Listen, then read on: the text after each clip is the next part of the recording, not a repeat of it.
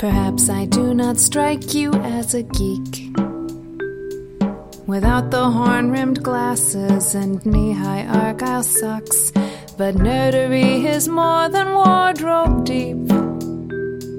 And I'm a nerd down in my heart, and that's where nerdhood rocks. I'm better acquainted than a good girl ought to be with Aragorn and Yosef Bridge and Worf and Hal and Han.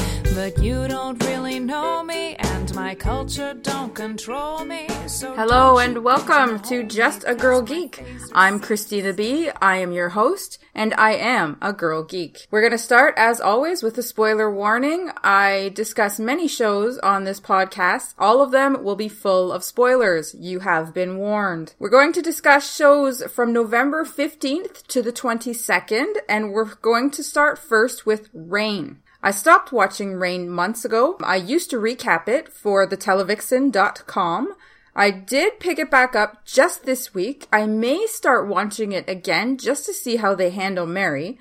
I did watch it this week because of obviously the big huge reason, Francis's death. I wanted to know how they handled it and I thought it was done really well. I sobbed my face off. The fangirls on Twitter went crazy. Apparently they don't know their history. They didn't realize that Francis was gonna die. I have no idea, but that was pretty amusing to watch. So I may pick it up again. I'm not sure. So next let's talk about The Flash. Okay, you guys, I had no idea that Kendra is Hawk Girl. Like I didn't know that she was going to be going over. I remember the casting, but I didn't put two and two together.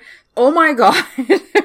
that was pretty cool when I figured that out. I was like, my jaw dropped. So it was nice to see Barry's dad back, just in the nick of time to help Barry get over his fears. And I thought it was the classic King Kong story this time. And it was really neat with Caitlin and, and Grodd. That was fun. Cisco with the classic say anything pose with the music playing so good. So, so good. And, you know, vibe, vibing Hawk Girl was really amazing. I really, really liked this episode. I really liked the ending with Grodd now on Earth 2, where apparently there are many Grodds that have a whole civilization going on. So I'm pretty sure that we haven't seen the last of the Grodds. So let's talk about uh, Agents of S.H.I.E.L.D. And on the Fitzsimmons show this week, they kissed. Finally. And I cried and they're cursed and it's so sad. That was amazing. I really really loved that. You know how much i ship fitz and simmons and i think the whole world does. The hydra reveal was huge. I was stunned and it still bothers me that the ward that i came to love and trust is so so evil. I feel so betrayed which is i guess the way that we're supposed to feel. So in the vampire diaries uh, we all know that stefan's kid was born right? That's kind of implied. We're we're all on the same page with this, I hope. So is he somebody important? Is he somebody that we've already met? Was he turned into a vampire?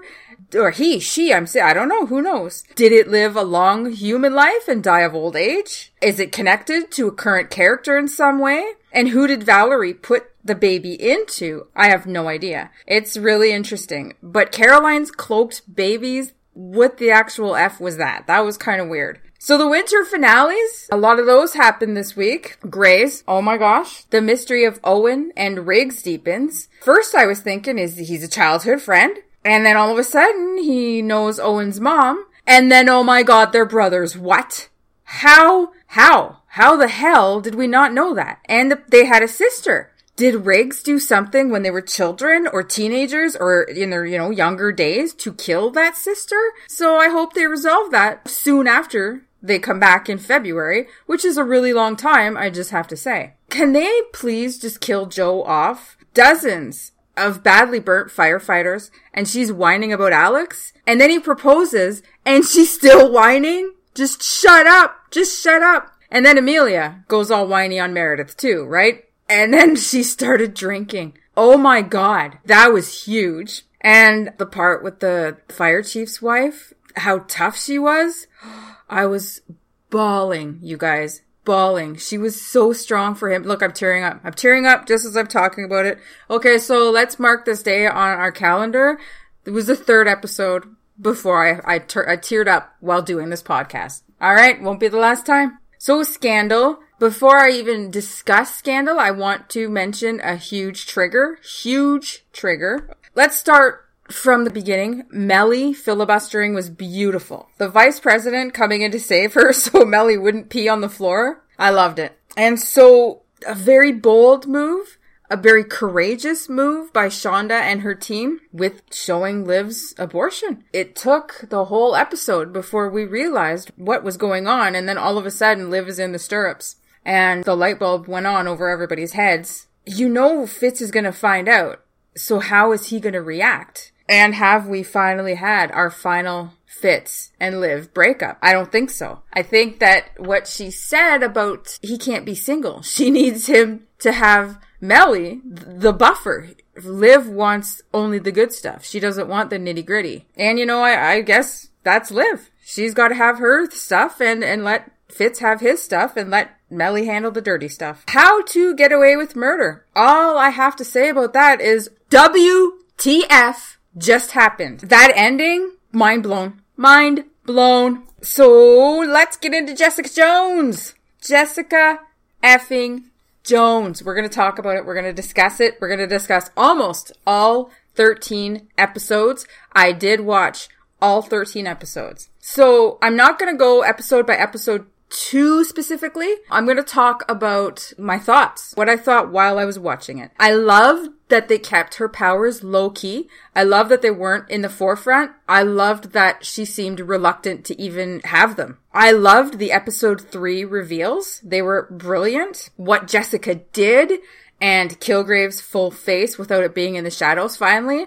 That was really cool that they waited three full episodes to show us his face. And this ain't your 10th Doctor, people. Holy crap. The Malcolm reveal in episode 4 was killer too. He was great. I love him. I can't wait to see more of him in season 2. Fingers crossed that it does get a season 2. In episode 5, where we finally get the full scene as Tennant, as the Purple Man, when he encounters Jessica saving Malcolm for the first time. Wow. How can someone I love so much creep me out so badly. It's no secret that I'm a huge David Tennant fan. I loved him as the 10th Doctor. And I gotta say, I was conflicted with Kilgrave. The feelings that he brought out, the hatred that he brought out in me, it hurt my heart. Episode 6, the ending, when Kilgrave bought the house Jessica grew up in, that was a big turning point in the whole series. That showed how incredibly obsessed he was. And I was wondering why. Is it because he feels that they're so similar? And then I was wondering how did he get his powers and does that matter? Well, as we all know, we find out and it's horrific. In episode 8, Jessica comes home and how could you not fall a little in love with Kilgrave, right? Phenomenal performance. I really hope that we get an Emmy nomination for Tennant for this and possibly for uh, Krysten Ritter too, because she was fantastic. This is where we also find out what his parents did. They totally messed him up as a kid. And then in episode 9, that was a brilliant episode. The best episode yet.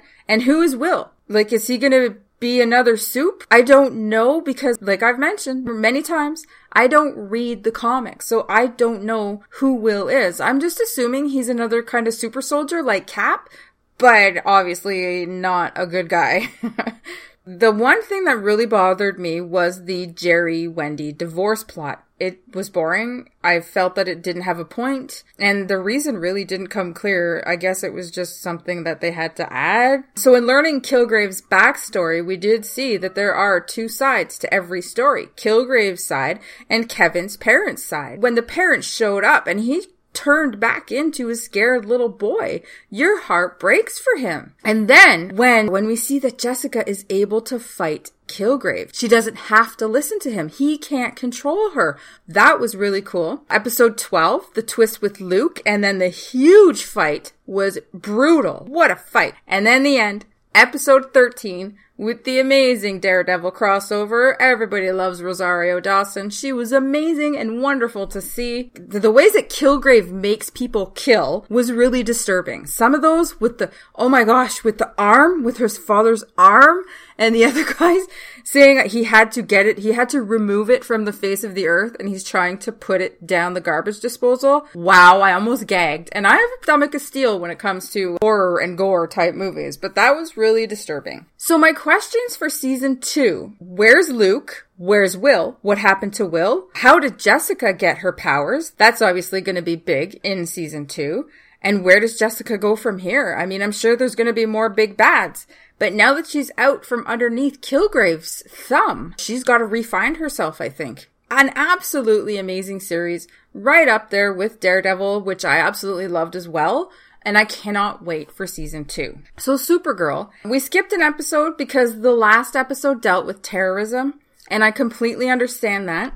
I'm just a little worried that it's going to be disorienting. I hope there was nothing in the episode that's going to kind of mess us up. The Orphan Black mention was brilliant. The X Files nod when Kat said, uh, Agent Mulder, is it? That was hilarious. Why does there always have to be a love triangle? I, I don't like them. There's no need for it, and it keeps happening. You know, the Winn, Kara, James. It's just annoying. Is Kat's mom anyone important? Or is Winn's dad anyone important? I don't know about Kat's mom, but I've, I don't read comics. I'm just going on what I've heard about Winn and something about a toy maker or a toy master. And he's got the toys on his desk all the time. And his father is in, in prison. So he's got to be a bad guy. So I'm going to guess Winn's dad is some kind of supervillain and we're going to see him in the future. The big reveal about Jeremiah and the DEO was brilliant, and I thought it was really cute because he knows Superman because he is Superman because, you know, Dean Cain and the whole Superman, Clark Kent, never mind, never mind. Maybe I'm showing my age. So next and lastly, we're gonna go with Doctor Who. I'm gonna start with uh, episode nine. It was horrible. I hated it. First miss of the season. Monsters made out of sleep gunk. That's gross. the camera thing was really obvious because no one had a camera. Clara's camera was doubly obvious as was the explanation because she was in the pod. It was just bad. And then we got to episode 10. Wow. So old friend Rigsy's in trouble. Rigsy was from Flatliners. So Rigsy has a tattoo on the back of his neck and it's counting down to something. And obviously he needs the doctor's help. Clara has apparently given Rigsy the doctor's phone number and he calls for help. The doctor and Clara arrive to find that Ashildr, who is back once more, has accused Rigsy of murder and she has sentenced him to death. So the countdown is just giving him time to say goodbye to his loved ones. The real reason that Ashildr summoned the doctor was to keep her street safe, to give the doctor to the residents, and to get the doctor's confession dial. So Clara being Clara got too cocky. She got overconfident and she got reckless. Like the doctor said, she was too reckless. I feel like she was shafted out of a proper death I feel like her death was, it could have been better. It could have been bigger. It could have meant more, but her goodbye was perfect. I'm not even a Clara fan and I was sobbing, literally sobbing. Like I couldn't breathe, snot pouring down my face, ugly full on ugly, disgusting sobbing. It was amazing. So I think that that was one of the most wonderful goodbyes for a companion in the history of the show, which I guess fits the impossible girl. They better not cheapen it by bringing her back. Although she still does have shades of Clara out there in the universe. So I do have a feeling that while we're not going to see Clara back, I think we will see Jenna back as a shade of Clara, possibly in the finale. I, I just have a feeling that we're not done yet with Clara. Meanwhile, I have questions. What is on that confession dial that Ashildr wants so bad? Maybe it's not even Ashildr who wants it. Who made the deal with Ashildr? Missy? The Daleks? Maybe it's Gallifrey. Maybe the Time Lords are back. Who knows? I think we're going to find out in the finale, obviously. And I'm really looking forward to next week. It's a whole episode of just the doctor, no companion. He's obviously been teleported away, and it, from the looks of the trailer, he's trapped in some kind of doctor nightmare. Capaldi is going to shine. He's going to be wonderful. I have huge high hopes for this episode. I think this is going to be one of my favorite episodes ever. Oh, I almost forgot The Walking Dead. I told you Glenn is alive. I told you guys. But for how long? Huge comic spoilers here. If you have not read the comic, if you are not current with the comic, please skip forward to entertainment news. Comic spoilers. So we know Negan is on his way. I think that some of Negan's crew was who Daryl met in the Daryl centric episode. I'm pretty sure that's who that was. And, and I wonder if the writers decided to pull the rug out from under us and give us Glenn back for a little while just to have Negan kill him again. It's quite a big possibility and that is what I'm guessing is going to happen. So enjoy Glenn while you have him because I'm pretty sure it's not going to be for long. Entertainment news. So the new Legends of Tomorrow trailer. Huge. Did you guys see it? If you haven't, Google it. It is beautiful. It's crazy and it's beautiful, and I am so stoked for this show. There were more TV spots for Star Wars, of course. At this point, I have stopped watching. I know as much as I want to know before I go see it next month. There was also a picture released on the anniversary of Doctor Who, November 23rd is Doctor Who Day. It was the first look at River and the 12th Doctor in the Christmas special. I cannot wait to see them together on screen. I think they're going to be dynamic together. Uh, it was also announced that the Vampire Diaries and the originals are moving to Fridays in 2016. Fridays are usually the death slot can these shows survive that death slot? Uh, if anyone can, you guys, The Vampire Diaries can. I don't watch the originals. I've tried three or four times. It's just not a show for me. Although I do love Klaus a lot. Code Black snags five more episodes. That's amazing news for this season. And HBO released a new Game of Thrones poster showing a bloodied Jon Snow. Is it a red herring or is he alive? My bet is he's alive. Thanks for listening again this week, you guys. I appreciate every single one of you. Please be sure to check the show notes for all of the important social media contact info. And as always, thank you to Marian Call, mariancall.bandcamp.com for our amazing theme song. Have a great week. See you next time angels. So last week, I do not care whether Milan endorses Plaid. Oh. I have been a nerd since long before anyone heard that Berlusconi was the latest fashion trend. And I still be a geek after nobody thinks it's chic.